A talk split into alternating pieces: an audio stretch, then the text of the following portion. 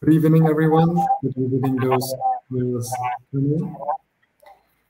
Uh, today, our guest is Dr. Yaqub Ahmed. He is a scholar and an academician at the Islamic University, Faculty of Theology, and he is teaching Ottoman history there. Welcome, Hojam. Thank you very much. How are you doing? I'm doing okay. How are you? I'm also doing quite well. Um, yeah, today we're going to speak about the Ottoman ulama. In English. In English, exactly, in English. but we will keep it easy as possible.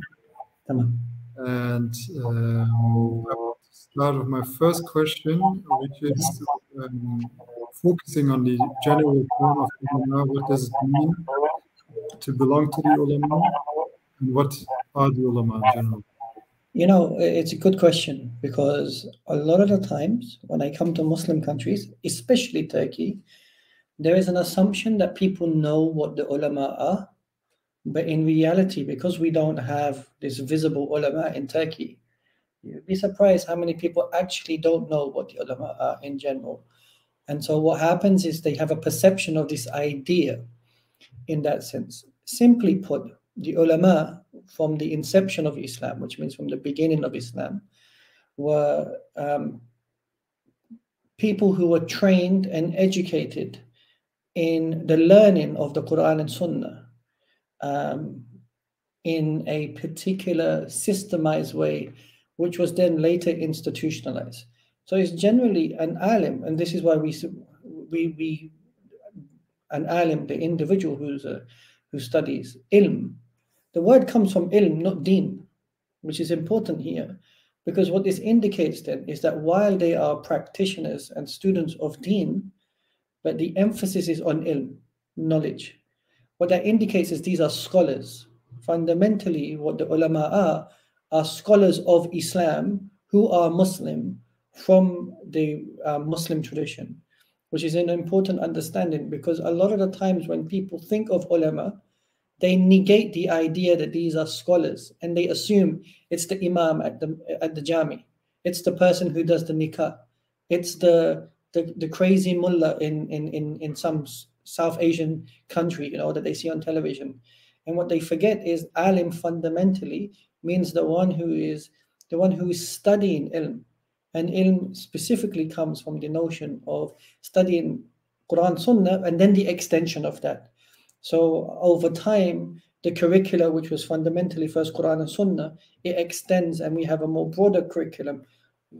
For example, the, learning of the Arabic language, the learning of grammar, the learning of uh, rhetoric, the learning of mathematics, logic, kalam, and so forth. These are extensions that come from the Quranic and Sunnah tradition in that sense, right? And then as the Muslim world expanded or the, the influence of Islam expanded, the curricula would include other languages like Persian, Ottoman Turkish, Urdu, Jawi, Malay, Bangla, whatever it may be in whatever different given country. So simply put, the alim is the person who actually is the student and the practitioner of um, the Quran and Sunnah. Now, why this is important is because um, Islam is not, it's a lived tradition, right? It's something we live. And so we need scholars continually to study Islam um, because the tradition is vibrant, it exists. And so it's, it's Islam is a, a worldview of not just this life, but the, the next life. And so these are, in that sense, practitioners of that. And what's important is that in the Islamic tradition, then the ulama are considered as guardians of the faith, right? Or the, the sort of like um, continuers of the prophets in that sense. And what are they continuing? In? Which is the prophetic message, which is the idea of, of Islam in that sense. So that's fundamentally who the ulama are. Now, what's interesting is we use the word ulama in the plural sense, um, even though for the individual is alim. So we recognize that this is a particular group, an institutionalized group, similar to the way that we would use, use scientists say or academics say. So what this indicates is that this is then a dynamic and robust group. It's not just a, group of people that have one idea. The basis is Islam. The idea is to learn ilm that is Islamic. that is um, reflective of this life and for the next life. And these can be a, a, a host of people in that sense. To, to, to have like a question uh, before going in the area of the Ottoman Empire. So why do you think today when we speak of ulama, as the, the fundament is Islamic, it's right, and you said it's, it's not only what we know or what we call it is Islamic knowledge, mm-hmm. uh, Sunnah, Hadith, and so on and so forth. So why do you think that the differentiation is today made when we speak about the ulama that only we understand uh, people who seek knowledge which are directly related to the jurisprudence of Islam or the Aqidah of Islam, but not um, sure. their natural sciences. So the distinction mainly comes because of the 19th century and the introduction of new forms of knowledge, new forms of knowledge like technocratic knowledge, bureaucratic knowledge, subjects like engineering, new forms of science, and so forth, which initially were being taught in the madrasa system but because the madrasa system in of itself had become so complicated. So to be an alim um, in of itself um, became um, such a what you could call um, um, complex field in of itself with so many multiple subjects and so forth. It would have been unfair to assume that the madrasa system could have then um, accommodated the new forms of knowledge. And so then a distinction was made between the forms of knowledge that were purely restricted to um, to matters to do with religion and forms of knowledge that were what you would call more um, worldly matters like science, tech, and, and so forth. And then there was crossovers like mathematics were on both sides. Um, and, and things like that. So the 19th century becomes the century of specialization because of the, the industrial revolution and the change or changing in the world and so forth, the need. But what we see, what's interesting though, is that because the ulama are still um, like for example i'm a scholar right? I'm not an alim but i'm a scholar. But it doesn't mean that i'm devoid of understanding how the world works.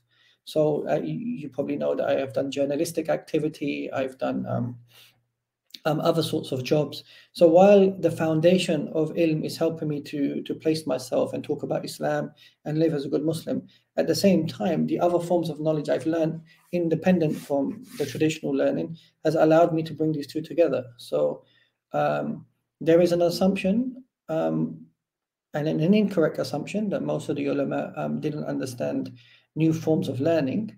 But by the 19th century, because of the sophistication of one, the learning of ilm, and the complexity of the new form of knowledge, which was specialized learning, which was more positivist learning, then there was an uh, attempt made to separate these as a way of making it easier.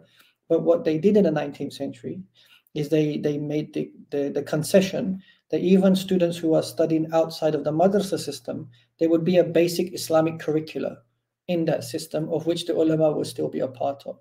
And even the students in the madrasa system would study some basics crossover, so like a multidisciplinary approach, that they would have basic understandings on that side. Um, so uh, this is off topic, but for example, a lot of people forget that Mehmed Akif was a vet, right? He was a veterinary qualified as a veterinary um, practitioner um, because of farming backgrounds and so forth. But at the same time, Mehmed Akif was an alim who was given Jummah khutbahs at Hagia Sophia. So he's a unique case in that sense, and people forget because they often remember Akif as wearing the fez and writing poems, but actually he's unique, but he's one of the few.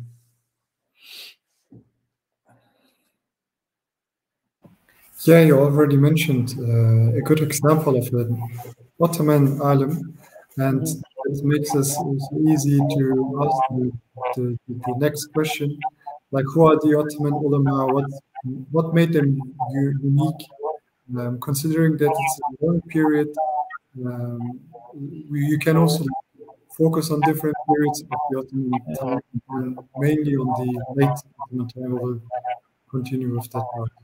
Yeah, I mean, the, so the Ottoman ulama, I mean, it's a difficult question because first we have to qualify what what is what does it mean to be Ottoman in that sense. And the reason why I say that is because a lot of the studies that look on the Ottoman ulama are usually affiliated with the Ottoman center of power. So wherever the sultans are moving, that's where the ulama are categorized within their direct sphere of influence. So the early Ottoman ulama, when we look at them, we're, we're mainly looking at the ulama who um, were under the direct jurisdiction, which means the direct authority or influence at least over. Um, so, for example, Orhan Ghazi and then Murad Hudavandigar and then later Fatih and Fatih's conquering of Istanbul becomes or Constantinople, which becomes Istanbul, creates something very sophisticated. What's interesting is the ulama in general um, they go beyond um, any space or place. So we have ulama in like Anadolu, but we would have ulama in India. We can have ulama in, in the United Kingdom.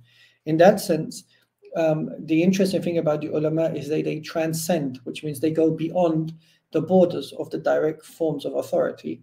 And the other interesting thing about the ulama is that they have a tradition that goes before um, the Ottomans in that sense. So the Ottomans, in some degree, uh, then via the ulama attached to an Islamic tradition that comes before them, and they are attached to an Islamic tradition that goes beyond the borders of the Ottoman Devlet. Now, by the 19th century, we're talking about late Ottoman ulama, um, what we see is that fundamentally most studies in Turkish are based on the ulama who are part of the ilmiya system, which is the bureaucratic institutionalized system of creating ulama for the for um, mainly Anadolu and Rumeli in the Balkans in, in that sense, right? Um, and so what we what's unique about the Ottoman ulama, firstly, is that as there is a development of education and a development of the madrasa system, the Ottoman ulama become bureaucratic, which is unique. Prior to that, the Ottoman the, the ulama prior to that are not as bureaucratic as the ulama are in the Ottoman context. And then what we see is that um, what's unique about the Ottoman case is that we have um, ulama who are um, members of political authority and power. So they are active participants with the Janissaries and the, the, the House of Osmans and the Ayan and whoever else, are, and the Ghazi leaders, the military men, and whoever else are involved in the um, maintenance of the devlet. In that sense, they become a pillar of the devlet, which is unique in the Ottoman case. We don't see this sort of um, imposition, which means interaction with power um, in the past in Islamic societies, which is something which is very different. So the Ottoman ulama uh, indicate a sort of like um, what they indicate actually is that the ulama are part of the identity of the Ottoman devlet, and without it, this is one of the things which means that the, the Ottoman devlet doesn't exist. Now, what's interesting about the Ottoman case is we have three, I, I'm giving you loose examples, but we can have three possible examples of who we could call an alim from the Ottoman Empire. We can have somebody who comes from the centralized bureaucratic ilmiya system, okay, which is established in the Ottoman domains by Ottoman power and is a bureaucratized system in which an alim is formed and they work in some shape or form within the Ottoman Devlet, right? Then we can have an alim that um, becomes an alim in the Arab provinces. And the ilmiya structure doesn't reach out to the Arab provinces. So the Arab provinces have some level of autonomy in terms of the ulama they created. A lot of the good ulama in the Arab provinces would study in Azhar in Egypt, right? And then they would become judges, scholars, and so forth. And then you have exceptional cases where certain people just studied in ulama families. So Sayyid Nursi is an example of this, in the sense that you in, in Mesopotamia, um, you'd have areas where ulama, what people were studying ulum ad-din, um, simply based by living with people and learning of people, because the the institution in some way is the Hoja. The Hoja is still the institution in that sense. But what the Ottomans successfully did is they, they institutionalized a particular system. Um, so we had these multiple systems of what it what it means to be an alim in the Ottoman context. But what a lot of Turkish academics have focused on is the ilmi itself. So the, when we use the word ulama in Ottoman history regarding Turkish, what we're actually talking about is the ilmi. We're not talking about all the ulama in, let's just say, Baghdad or Cairo or Damascus or so forth. We're basically looking at, and fundamentally, what we're looking at is Istanbul more and more and, and parts of Anadolu in that sense. So my question would be adding to this one, had the Ilmiya privileges were mentioned for instance, that to be a judge, you need to be, you had to be, have the um, education for it. It also means that you're becoming part of the ulama. Mm-hmm. Had they also further political privileges so they can influence, or how have they influenced Istanbul, especially those who belong to the ulama? Yeah, uh, you know, the interesting thing about this question is I don't think Muslims in general have appreciated how the conquest of Constantinople um, is a humongous um, shift in the Muslim mentality. And Muslims never in the past, prior to the conquest of Istanbul, have ever conquered a monumental Christian empire in this way. So once um, Istanbul becomes part of the Ottoman domains, there's there's a interesting shift in regards to the ulama's role in regards to political power not only that, the emergence of the Janissaries, which is very unique in the Ottoman context, the Janissaries are uniquely Ottoman in the way that they are constructed, and the ulama's relationship in, uh, regarding the Janissaries also um, facilitates um, a unique relationship in them being um, close to power. So the Sheikh al-Islam, we talk about Sheikh al-Islams in the Seljuk period and sometimes um, in the Abbasids, but what the Sheikh al-Islam means in the Seljuk period is something totally different than the Sheikh al-Islam in the Ottomans. The Ottomans has have to some degree institutionalized a, a state mufti.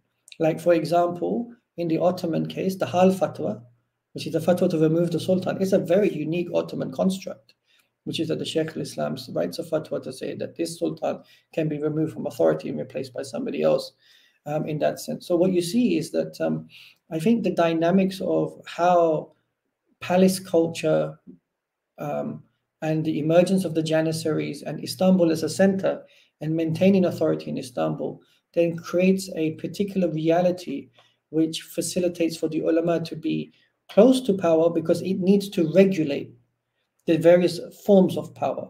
And what I mean by that is that, you know, um, you see Ottoman texts in the past of the questioning of the, the level of piety and Islam in the Janissaries and in the, the House of Osman itself.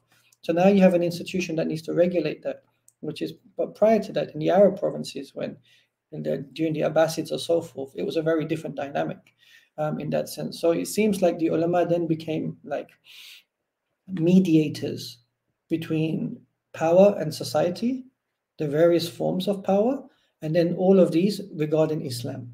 So that became important in that sense. Um, and I think this is what gave them that political agency. Okay, I see.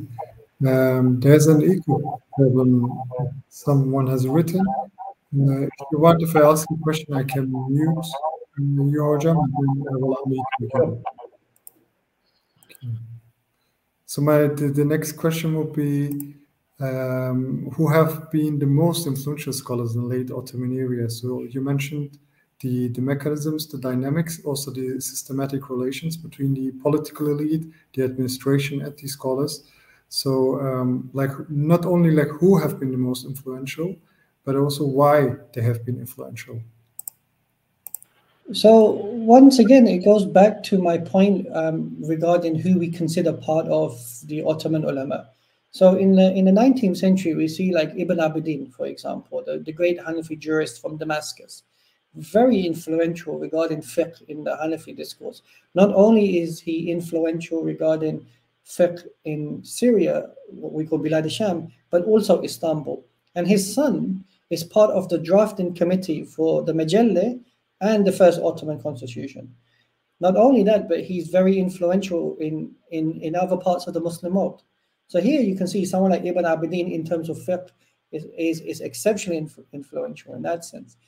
Um, and then you'll have obviously the, the regular names like um, Mustafa Sabri Effendi, Elmalılı Hamdi Musa Kazim Effendi, um, um, who come in, in the latter period during the late Hamidian period. You have uh, Jamaluddin Effendi and so forth. It all comes down to what we mean by influence. Um, if we're talking about influence regarding um, the, the the creation of fiqh and hadith and Quran, then this is more systematic. But if we're talking about political influence and, and that sort of influence, or what we would call ideological influence, because you know Ismail Kara he makes the argument that we start to see in the 19th century the emergence of what we could call um, Islamism, quote unquote, right?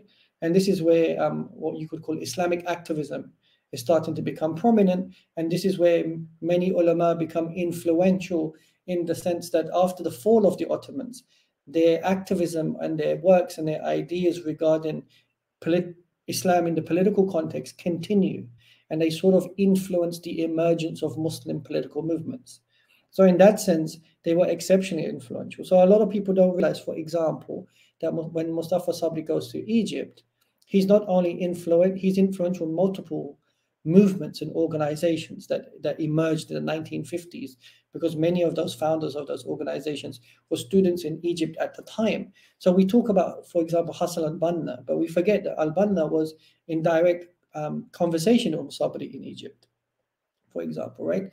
Now, the difficult thing is, is how can we prove Sabri's influence on Banna? It, it's hard, we can't um, in that sense. But what we can um, speculate is that some of the things that people like Banna was saying, or the Ikhwan was saying, or other movements that emerged from those regions was saying, was not that different than what Sabri had been saying prior. So there seems to be an intellectual continuation. Um, the break is um, in, I would say, 50, 60, I would say 70s and 80s. There's a break between what you would call late Ottoman 19th, 20th century Islamic political discourse, and then the, the sort of far more entrenched nation state Islamic activity that takes place in the region. So um, the likes of Sabria I find very interesting, but there are many um, members of the ulama that um, we don't even know them, but I find them very fascinating, like the Qasemi brothers in, in Syria. Uh, Jamaluddin Qasim and his brother, for example, are exceptionally interesting because what we see in this period is the emergence of what we call Salafism. And Salafism is a very unique 19th century phenomena. And there are many members of the ulama, like Rashid Rida, like Muhammad Abduh, who emerge um, as a result of that. What's unique is that when we see Mehmet Akif in his Sirat al Mustaqim, he's actually publishing works by Muhammad Abduh.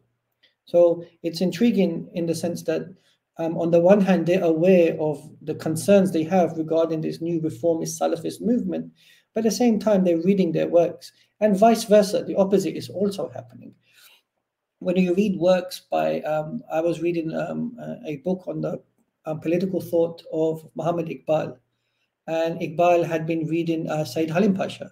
He was aware of Sayyid Halim Pasha's thought. So what's intriguing here is that um, it's not I, I would say it's not which ulama are um, influential. I think in the 19th century in Istanbul, more specifically, there is a, a, a corpus of, of multiple intellectuals who are ulama and non-ulama who are thinking from a particular vision of Islam, which leave an imprint in many parts of the Muslim world. But because of the collapse of the Ottomans, Istanbul becomes invisible to our consciousness. And we forget that at one point, Istanbul was the center of the Muslim world right? And and, and we forget that. So um, there are many ulama I could mention, but what I've noticed in the 19th century, the late period in particular, it's not any particular given individual. Um, it's actually a you can see there is a particular culture, which is interesting for me. And the reason why I mention this is because as historians we can be lazy. We can often only write about the ulama who writ, who had written something because uh, we only get access. Power has the ability to write, and certain ulama wrote things, and so we have access to their works. So we assume that these are the most influential people. But in Islam, and this is one of the things that I keep uh, uh, promoting, is that in Islam, and we see this in the Ottoman period, which is different from the Western tradition, both oral tradition, which is the spoken tradition, and written tradition were being developed side by side. In the Western context, oral tradition is sometimes bypassed for the importance of written tradition. This doesn't happen in the Islamic sense. The reason why this becomes important is because literacy then is not that important in Muslim societies in terms of reading and writing. What's important is the ability for people to comprehend ideas. It was a society that listened a lot. The reason why that's important is because there would have been many ulama who would have given Jummah khutbas on Fridays who would have been very influential but because nothing was written, we really don't know what their influence was on society at the time because we are dependent on these written sources. This is where people like Akif and Sabri and Al Malal Hamdiyazar become significant because they wrote and we have access to their ideas. But from time to time, when I read their works, they mention their Hodjas. They mention like um, people that they met, which are interesting because what's also fascinating for me, there's many religious scholars who wanted to be invisible. They didn't want to be visible. They wanted, they were happy, just like, look, I don't want to be famous. I want to be in the background and so forth. So for me, what I find more fascinating is rather than looking at the individuals themselves, is how the Ottoman ilmiya structure and the ulama sort of like world was um, collectively as a as a paradigm, as a, as a framework, um, facilitated a particular thinking of Islam, which is far more interesting in that sense. I think this is also very interesting what you mentioned that today the the um, established narratives says that Islamism or the thought of Islamic activism started in the 1920s or 1930s with Hassan al-Banna or um, back then India with Maududi. So um, this brings us also to the the question, which is the, the next question, um, like which like which role the or I can also read that. Can you explain us the role the Ottoman ulama played in the modernization of the Ottoman state?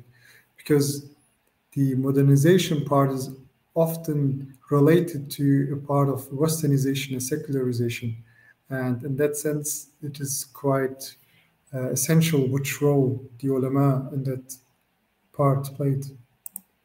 So this is an interesting question, and a lot of people are, are finding it challenging to answer that because it, we have a very Eurocentric um, internalization of the notion of modernity. And one of the reasons why that's happened is because I've said before that Ottoman history has become a, um, sort of like a Western enterprise. So if you go to Pakistan, or you go to Mauritania or Morocco, or you go to Egypt, the, the, the universities or the madrasas or the seminaries, they're not going to teach Ottoman history. Gen- generally, the, the, the um, curricula is uh, life of the Prophet Rasulullah, Khulafa Rashidun, Umayyah, Abbasid, that's it, end. Right? So, but what we see in Western universities is there is an enterprise of the teaching of Ottoman studies, which is interesting.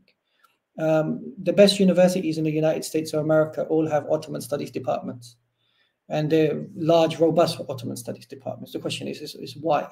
Why is there such an interest? Now, I'm not. I don't have a problem with it, but the point I'm making then is that when we talk of modernity within the Ottoman context, there is a lot of baggage regarding Orientalism and Eurocentrism, in which we look at modernity purely from um, the sort of like a European um, or Western gaze. Okay, um, the problem with that is is that we should ask the question, and some historians are asking question: Is there such thing as Ottoman modernity?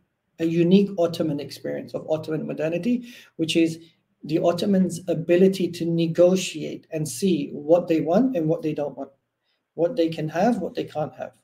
And these processes take time because sometimes you take something in, uh, you know, and then you think there's no problem with this. And then five years later, you realize, okay, okay, this is problematic. And the Ottomans were going through this sort of process in, in the 19th and 20th century. So, um, you know, I was reading the works by uh, Armando Salvatore, who's making the, the argument that um, is it possible to ask the question of a um, not Islam and modernity, but Islamic modernity, meaning not modernity in the sense of modernism, but that Islam in of itself has the capacity to um, to to modernize societies in the image of Islam, if you know what I'm saying. So it, it, it can be different from Europe in that sense. Um, so, um, is that a question worth asking? And it's an interesting question for me, in the sense that can we um, can we um, um, make people improve and reform and change under the framework of Islam? I think what the Ottoman ulama are doing, by and large, is they recognize that the world is changing because of the Industrial Revolution, from capitalism, and so forth. And so um, the Ottoman Devlet has become more centralized, more bureaucratic, more technocratic and so they, they're thinking, how can we, on the one hand, negotiate this with Islam, and on the other hand, try to find a way of um, negotiating um, the um, uh, the Reformation in a way that that's accustomed to the world around us. in many ways, when we look at the Ottoman modernization effort, yes, there are many aspects that replicate and look very European, but in many ways, the Ottomans still were resisting European encroachment. And they were the, only Muslim state. They were the only um, Muslim empire in Europe. They were European, okay?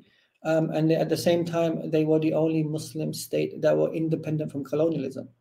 And so it took World War One to destroy them. So what I'm what's interesting is if you look at Japan, you have the Meiji dynasty, the Japanese empire, and it becomes a Japanese nation state. Great Britain, the British Empire becomes a British nation state, right? Um, you see China becomes, but the Ottomans don't become a nation state. The Ottomans are destroyed. So you can see that while there is a form of modernity which is replicating certain European forms, and that's normal, there are many modes of resistance. And I think this is where um, I feel like some Ottoman historians have missed the point because they've become so obsessed with um, the failure of the Ottomans that they look into the mistakes that the Ottomans made and say, look, this will replicate in the Europeans, but they don't they don't see the forms of resistance. They don't see the forms of rejection. They don't see the forms which are indigenous in that sense. And that's because my personal opinion is a lot of the writing of Ottoman history is not a reflection of the past. It's a reflection of how we feel today um, in that sense. And as Muslims, we're in a tight squeeze. And so we want to go back into the past and say they failed us. It was because of them we're in this situation. Um, but so I give an example. People keep asking me the question of Ottoman decline. And I, I, really am not interested in that question. The question that I find more interesting is how did the Ottomans survive for 600 years? It's a more interesting question for me, you know. Um, so it all comes down to I feel like um, yes, the Ottomans made many mistakes. Don't get me wrong in the modernization process, but um, um, what I'm saying is as the world is shifting and moving, the Ottomans also are recognizing that they have to make these adjustments. And they've always made those adjustments. They made the adjustments in the past. I mean, people could argue that the early Ottomans were were, were, were Byzantine. And then the, once the Ottomans conquer Istanbul, they become is similar to the Christians. And all the mosques in Istanbul look like Hagia Sophia. Of course, they look like Hagia Sophia. I mean, this is one of the things people, when I take them to Yildiz Jami, they say, oh, Hojam, this looks like a church. Yeah, yeah, of course it looks like a church. Go to Sulaimaniya, it's Hagia Sophia. And that's the model. What was Hagia Sophia? It was a church. But you forget that. The imagination forgets that because there's certain, um, there's certain, they'll say, oh, Hojam, you know, Yildiz Jami was built by an Armenian. Say, eh, like Fatih Jami was built by a Greek. But they forget that. So the point is, is that there's something in the imagination of the 19th century which is emphasizing on a failure. And it's an emphasis on modernity being European and Western centric. That comes from the Europeans. The Europeans have an imagination of what it means to be modern. And what it means to be modern is in a very European context. So, for example, English is perceived as a modern language, Arabic is not, Ottoman was not. But who, who makes this argument? This is why the Turkish alphabet, it's not a Turkish alphabet, it's a Latin alphabet, because that was perceived as being modern. But the Ottomans were not trying to turn their alphabet into Latin. They were saying, let's just increase more Arabcha harfler. Like let's just put different, you know, noctas here, here, here. We can keep this language in that sense. So what I'm saying is, yes, there, there are forms of Ottoman modernity that the ulama got involved in, like the Mejelle, like the constitution, like the Nizamiya courts and so forth. But these are also interesting moments of resistance. This is why when the Turkish Republic is formed, if the Nizamiya courts are secular, why destroy them? Because you they thought they saw them as Islamic. They didn't see them as secular right? Were the Nizamiya courts different from the Sharia courts? Yes. Was this unique for the 19th century? Of course it was. And this is a, a conversation we should be having about, okay, how do we place ourselves in understanding this system? So um, in regards to modernity, I think that the intellectuals and ulama, we know the mistakes. I think that is well known in Turkish society. What we what I'm more interested in now is the forms of resistance within this framework of modernity.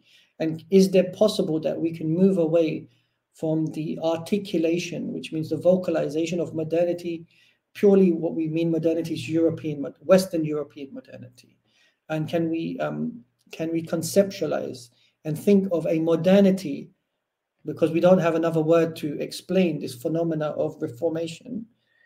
Can we have one which is like Ottoman? And what does that look like? And I would say that that's one that was in constant struggle and negotiation um, in that context. So an add-up question would be, which is quite hypothetical, that do you think the Ottomans had a chance to transform to a nation state, or, or do you think the, the political elite which came after the Ottomans um, prohibited or didn't allow the Ottomans to transform to a nation state? Personally speaking, I don't think the Ottomans had any imagination of creating a nation state. Um, the reason why I say that is because uh, World War One changes something. What World War One does is it ends all empires, right? Um, okay, we have so for example, the Bolshevik Revolution in Russia. Um, we have the collapse of the Ottomans. We have the collapse of the uh, Habsburgs, the Austrians. Um, and then consequently from World War One, we have World War Two. So the collapse of the um, the British Empire, the French Empire, and then the German Empire, the collapse of the Meiji Dynasty and the Chinese. So what we see is a total obliteration of of, of empires between World War One and Two. These are game changers for me. But if you see prior to that, there was no way in in their imagination to create nation states because they were very critical of the nation states that were emerging in the Balkans they were saying that these nation state projects are alien to us. So you see the works of Mehmet Akif, and this is interesting. He promotes Ottomanism as an imperial, patriotic bond, but he critiques nationalism. He says nationalism is not from us. This is a poison. We have to be careful. Um, Mustafa Sabri says the same.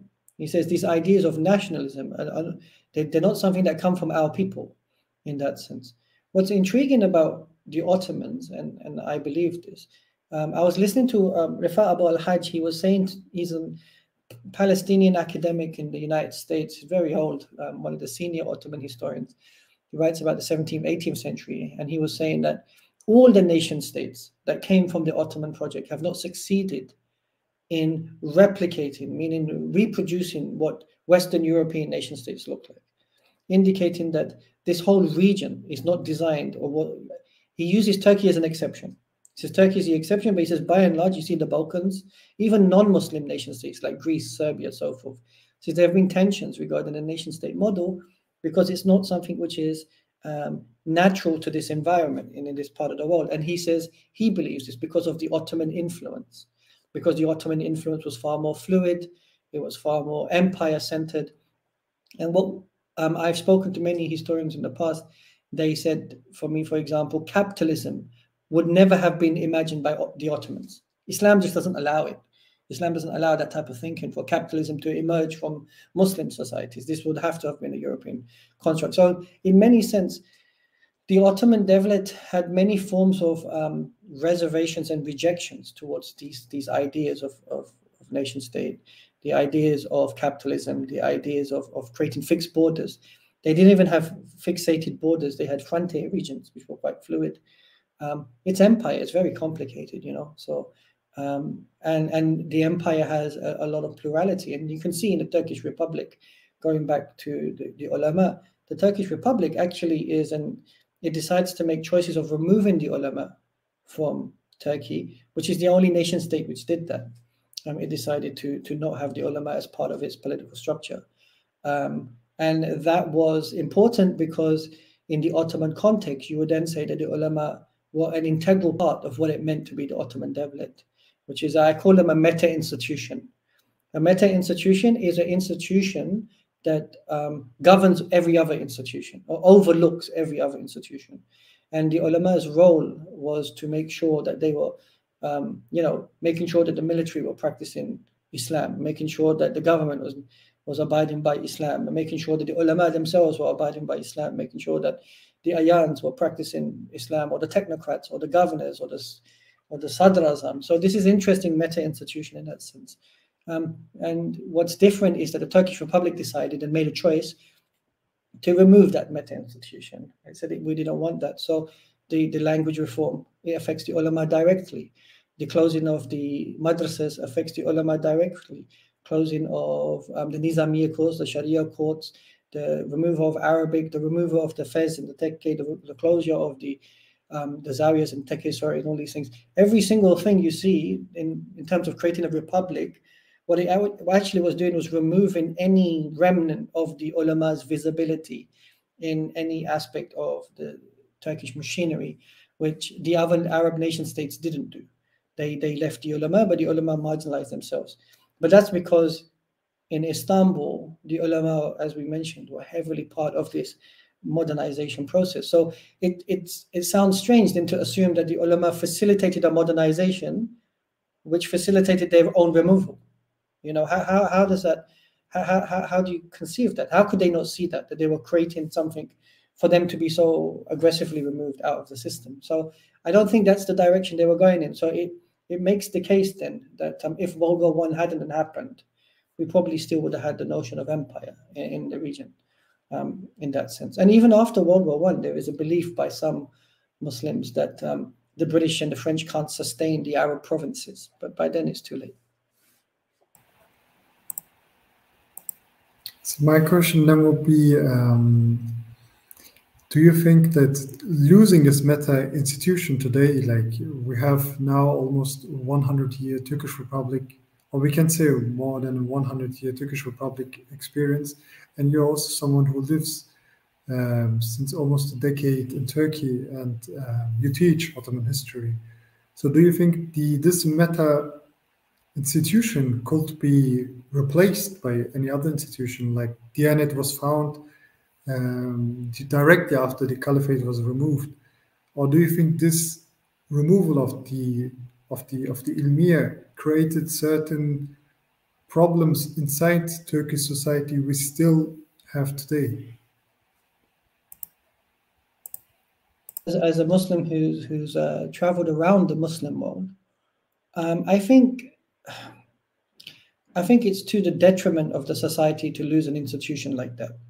Um, and that's because um, for many um, people, they, they have now internalized the idea of, of these ulama who were backwards, who, who, who, who, didn't have a brain in their head and so forth.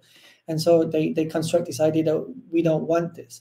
And to some degree, what I felt is that um, the basics of Islam um, um, can be lost in a given society because the ulama don't just have a, a, authority regarding power. They, they were educated in society. They were visible in society, and there was uh, an, uh, they were accessible. There's an accessibility to them, and so because I give an example. Um, in my house, I have like um, um, Islamic calligraphy in my house, right? And for me, it continuously reminds me of Allah's presence. So when I come in the house, I'm careful. I'm saying, okay, look, Allah's name is written here, here, here and, and so forth. Now, that sort of visuality is necessary. In Istanbul, the mosques, for example, a particular form of vi- vi- visual reminder of Islam, the muazzin for the azan is a particular reminder. And even seeing people walking down the street who look Islamically dressed in any particular way, it, it creates a particular connection and a reminder to totally remove that in all the institutions of the state apparatus.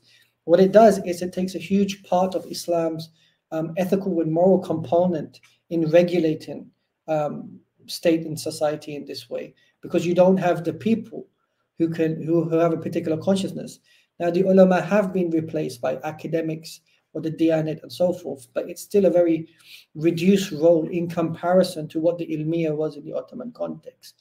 In the ottoman context the ilmiya was still fundamentally independent from the state machinery. Um, whereas now you have the Diyanet, which is directly under the control of the state, and then you have academics who don't have the same moral or ethical compass that the ulama are, that is expected from the ulama. So there is an expectation that if you're an alim, you're religious, you're pious, you're kind, you're upright, you're honest. This is an expectation. Even if the alim doesn't do that, because the expectation is there, even society puts pressure on the alim that you either abide by these standards or we're not going to take you seriously. And this is expected from the ulama as a whole. Now, when you don't have an institution like that, we don't have those same expectations from, for example, academics like myself. That there's no expectation for me to uphold any of these principles, and there's no expectation for me to influence society with any of those principles. What what people want to do is they want to just hear intellectual knowledge from me. So I feel that when you know, I mean, I remember I lived in Syria, so I was fortunate enough to see people like Sheikh Ramadan Buti and so forth. And there was a particular decorum, um, a particular um, mannerism, a particular sense of respect that came with that particular tradition. And I feel, my, this is my personal opinion once again, that we should celebrate tradition. We shouldn't, um, we shouldn't be ashamed of it um, in that sense. And in Britain, for example, where I was born and raised, they are very proud of their traditions. They talk about five, six, seven, eight hundred year old traditions that they are proud of. In that sense, I feel like, um, in that sense, the ulama uh, were part of a tradition in this region that we should find ways of of of celebrating. Um, you know, they, I know alims, they're good people, many, you know, on on the whole, and um, they've done wonderful things in terms of their influence on me, on making sure that I was upright, I was honest, I was good to my parents. That um, you know, that I'm not covered in tattoos. It sounds bizarre, but now when you walk down the streets of Istanbul, this is something that's totally shocked me, and it's because when you don't have that that that that mechanism of of that that society it's not a mechanism that you need someone to tell society. It's the mechanism that society doesn't have someone they respect in society that can tell them if you know what i mean. And and that concerns me. And i feel like um um th- that's an important part of islamic civilization.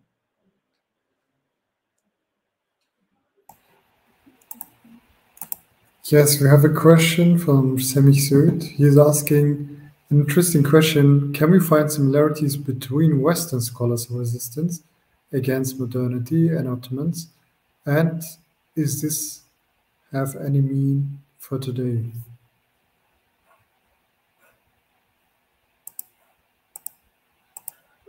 So um, we we do have even in the Western world, there's an assumption that modernity means the West, and that's incorrect when we look at modernity in particular, so if we look at England, modernity is actually very London based. It's the urbanized city centers which actually reflect modernity. Um, so um, it's London, it's Paris, it's Berlin, it's Istanbul, it's these big cities that are, are, are reflecting these changes of modernity. Um, there are forms of resistance in Western societies regarding modernity. For example, there is an apprehension in Western society regarding things like, sounds tra- crazy, clocks and industrialization and aggressive industrialization. But what you can see is that in Muslim societies, um, this apprehension is greater. So if we look at the thinkers of the Enlightenment, on the one hand, these are Enlightenment thinkers who are very intellectual, but on the other hand, they say little, very little about colonialism or slavery. There seems to be some level of um, um, tolerance towards this sort of behavior. They know, they're well aware of what's going on. And this is what we call the darker side of modernity, right? The darker side of modernity is this uh, consumption culture, is this um, the, the, use of slaves, the aggression, the aggressive violence, um, the forms of colonialism, and so forth. So, for example, the Ottomans, they, they were neither colonized nor were they colonizers, which is very unique because it, because Islam wouldn't allow that type of um, um, interaction. Yes, they expanded their borders and so forth. It's a different tradition, but that type of aggression from colonialism, it doesn't exist. When we see slavery in Islam, it's a very different culture. For example, you could you could be a slave and become Sadr Azam. You can be a slave and become the head of the Janissaries. You can be a slave. The Padishah's mother would be a slave.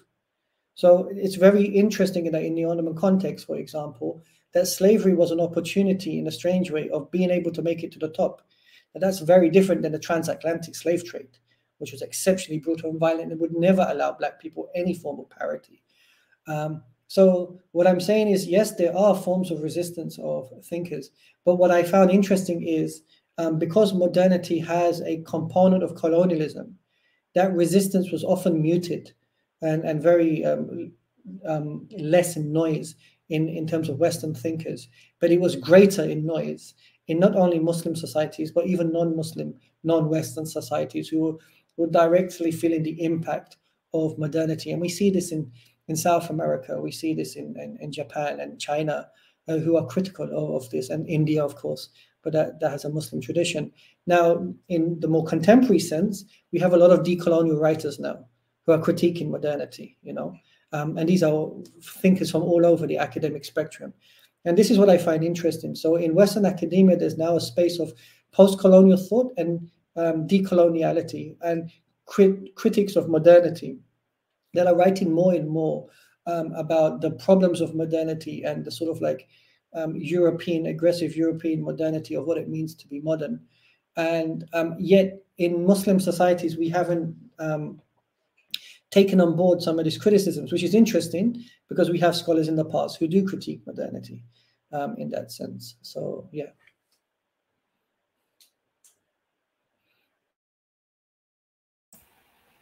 Okay, we are coming to the final question, which is which kind of education the late Ottoman scholars have received. And I will add to this one that you mentioned that we have today the case of um, post-colonial studies, decolonial studies. Do you think there's a possibility to connect the postmodern way of science with the critique which has been done to modernity and also the, the, struggle to find an alternative way to still modernize but also to be Islamic on the other hand. Do you think there's a possibility to link these both areas? Um, the honest answer to that question is I don't know. Uh, what, what I can say is that, um, I mean, I read more and more of these works, and I think there is a lot of merit in some of the criticisms. But I think where we differ is is is our implementation of possible solutions. I think our solutions should still be um, Quran Sunnah based. I think the difference between when you read works of look, so I give an example. There's a difference in in in the way that we see the Islamic tradition of learning. So um, the Quran, when it came to Rasul Sallam, it was sent to Rasul Sallam via a messenger, which was Jibreel alayhi salam, right? So Rasul Sallam is taught Quran. So one of the key components of Quran, which sort of like um, puts in motion the, the pedagogy of Islamic learning, is that when we write knowledge in Islam. Books are written to be taught. In the Western tradition, books now, because of print capitalism, are written to be read. It's very different. So, for example, um, I would often in the class teach works of Islamic studies to my students. What is this paragraph? What does the author mean? What about this section? Falan, falan. And that's how books are written, right? And the reason why that becomes important is because there is a particular interaction between the Hodja, the student, the text, and then the history of the text, and we we we sort of interact in our culture in that sense. What is also important then is that we then are shaping the people from this Islamic culture, which is important. In the Western context, um, you can see that um, the way the text is written is that the book is sufficient for you. Now, the reason why I'm making this analogy because one of the things that I've noticed more and more in Western culture, whether it's post-colonial or decolonial studies, is the absence of um, this like sort of like emotive, humane aspect of human beings. Everything is, you know, people always say to me when they want to learn Ottoman history, for example, Hojam, what books can we read? I say, go find a good Hoja and study with them. They say, oh, tell me some books that I can pick up. So what I'm saying is it, it, there's something in these studies which is still disconnected, whereas our tradition is very different. Our tradition still attaches us to Allah. Our tradition attaches us to the notion of Tawheed. Our tradition so, for example, the idea of what it means to be human, we have a very different understanding of what it means to be human. For us, the idea of being human means there's a khalik and your khalq. There's a creator and you're created. If you reject the idea that there's an Allah, you've rejected an aspect of your own humanity, right? And then you have a soul. If you reject the notion that there's no such thing as a soul, you've once again rejected your notion of what it means to be human. There's nafs, there's blah, blah, blah. Now, what I'm the point I'm making is what I've noticed in all of these works is the negation of Allah, the negation of the Akhirah, the negation that the Quran is the truth, the negation of the importance of Rasul Sallam, the, the, the importance of Islam as being like um, some um, you know something that, that's come to help humanity. When you negate all of that, um, then you can have interesting ideas of criticism, but the solutions are totally different. And so for me, like while I have no problems whatsoever of Muslims engaging in that thought, fundamentally, um, the, for the Muslim, uh, the importance is, is that they are in this dunya to please Allah and then and to be as good as they can for the akhirah. That is necessary for them to understand that the reason why we die is there's a purpose after this. If we cannot understand that, then we have a situation. And I'm not I you Allah doesn't exist in in the, the learning of anything. So people sometimes ask me the question like, Hojam, it must be difficult um, studying in Western academia where you can't talk about Islam. I said, you can't talk about Islam in anything. If you wanted to be a medical doctor, you if you were a medical doctor and you said Bismillah ar-Rahman rahim the rest of the doctors will look at you and say, What the hell are you doing? You crazy? Like so what I'm saying is Islam is taken out of every component of learning. The whole framework of learning in the West has become so secular that it doesn't give the Muslim a chance to emotionally be able to identify with this. And this for me is problematic. So while I, I say that these books are important and I read them, I, I have to stress that your own tradition is important. When when you know when when I saw a girl with a headscarf with a tattoo on her fingers, and I said, "Can I ask you a question?" Yes. Why do you have tattoos? And she goes, "It looks amazing, right?" I said, "Okay, but but why did you get it done? Do, do you know the Islamic rulings on this?" She goes, "No." I said, "How come? Why do you not know? Why did why did it not cross your mind before doing this? That what does Allah think?" And it's because you're not Allah centered. You recognize you're Muslim, but you're not Allah centered, which is that every decision you make, you say, well, okay, well, what is Allah's thinking behind this? Because Allah wants the best for you. And that might sound strange for many people, but for me, this is why the tradition is important. It it grind, grounds us down to a particular form of humility that I think is necessary. Like when you when you keep trying to be pleased by people, it leads to either narcissism or it leads to a form of real agitation but when you're trying to get the pleasure of Allah, it leads to humility. You, you, you've got your head down, you're moving. This is why the culture of that tradition is important. This is why I tell students no problem, you want to learn whatever books you want to learn, but still meet good people who can remind you of Islam. That's why, once again, going back to the beginning, the ulama become important. The access to these type of people who have been trained in a particular pedagogy, which its sole purpose is to continuously remind you in this dunya that you're here temporarily, that you're you're not here forever, and that there are people who are specifically trained to do this. I think this is necessary in any society, especially Muslim societies. And when Muslim societies don't have that, then we are leaving it to society themselves, or we're leaving it to the politics to do it for us. And when that fails, or if that's unable to do it, then we're in trouble um, then it becomes tough. This is why this meta institution was so necessary. It's not just about books, bro. It's about, you know, um, our, our tradition is different. It's about the human interaction. It's the physical um, meeting of, of peoples that, that, that becomes necessary. It's not about learning Islam by books, but it's about learning Islam by people, by people who live, and not the only Islam, like the whole. Yeah yeah, I, I, agree. Like Rasul they say he's the walking Quran. There's a reason for that. It didn't mean that he was walking around reciting Quran. It meant he embodied what it was. It meant that when people saw him, they can they could understand Islam better. Like I'll tell you an example. I have people say this to me in the West all the time. Non-Muslims in the West can say he's a good Muslim, he's not a good Muslim. Even they have the awareness, they have an understanding of what a good Muslim is and what a bad Muslim is.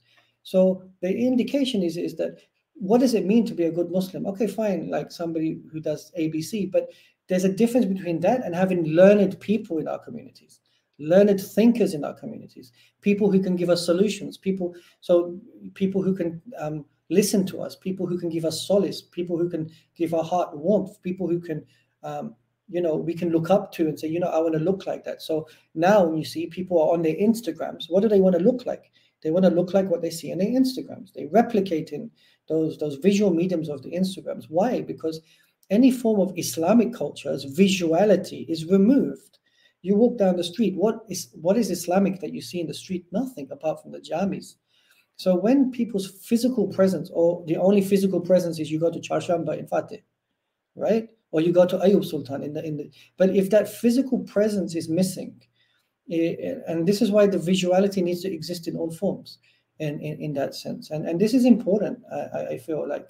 So it's it's it's to create that connection, that human connection in our tradition, it's important. It's like let's sit together, let's eat together, let's sit together, let's pray together. You know, let's let's let's uh, fast together.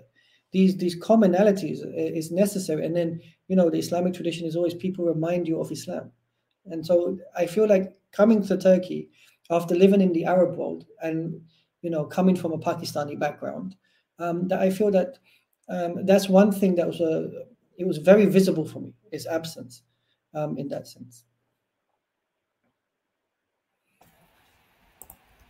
Yes, these have been great and impacting final words. But thank you very much, Hojam, for your time. We also like finished almost an hour. Um, do you have any final words? No, I mean, like I just uh, if, if anybody sees me in the streets of Istanbul, just stop and say hello. And I can speak Turkish, but I don't have any chatbot konuşuyorum. So, but still, just see stop me, say hello. It'd be very nice. And um, you know, because I'm a foreigner in the country, so um, it's always nice to to meet people who can make you feel home. So um, that's the only thing I have to say. So we will inshallah we will inshallah do the next um, live broadcasting in Turkish. okay. Thank you very much for those who listened today. I wish you a wonderful evening. Take care and assalamu alaikum.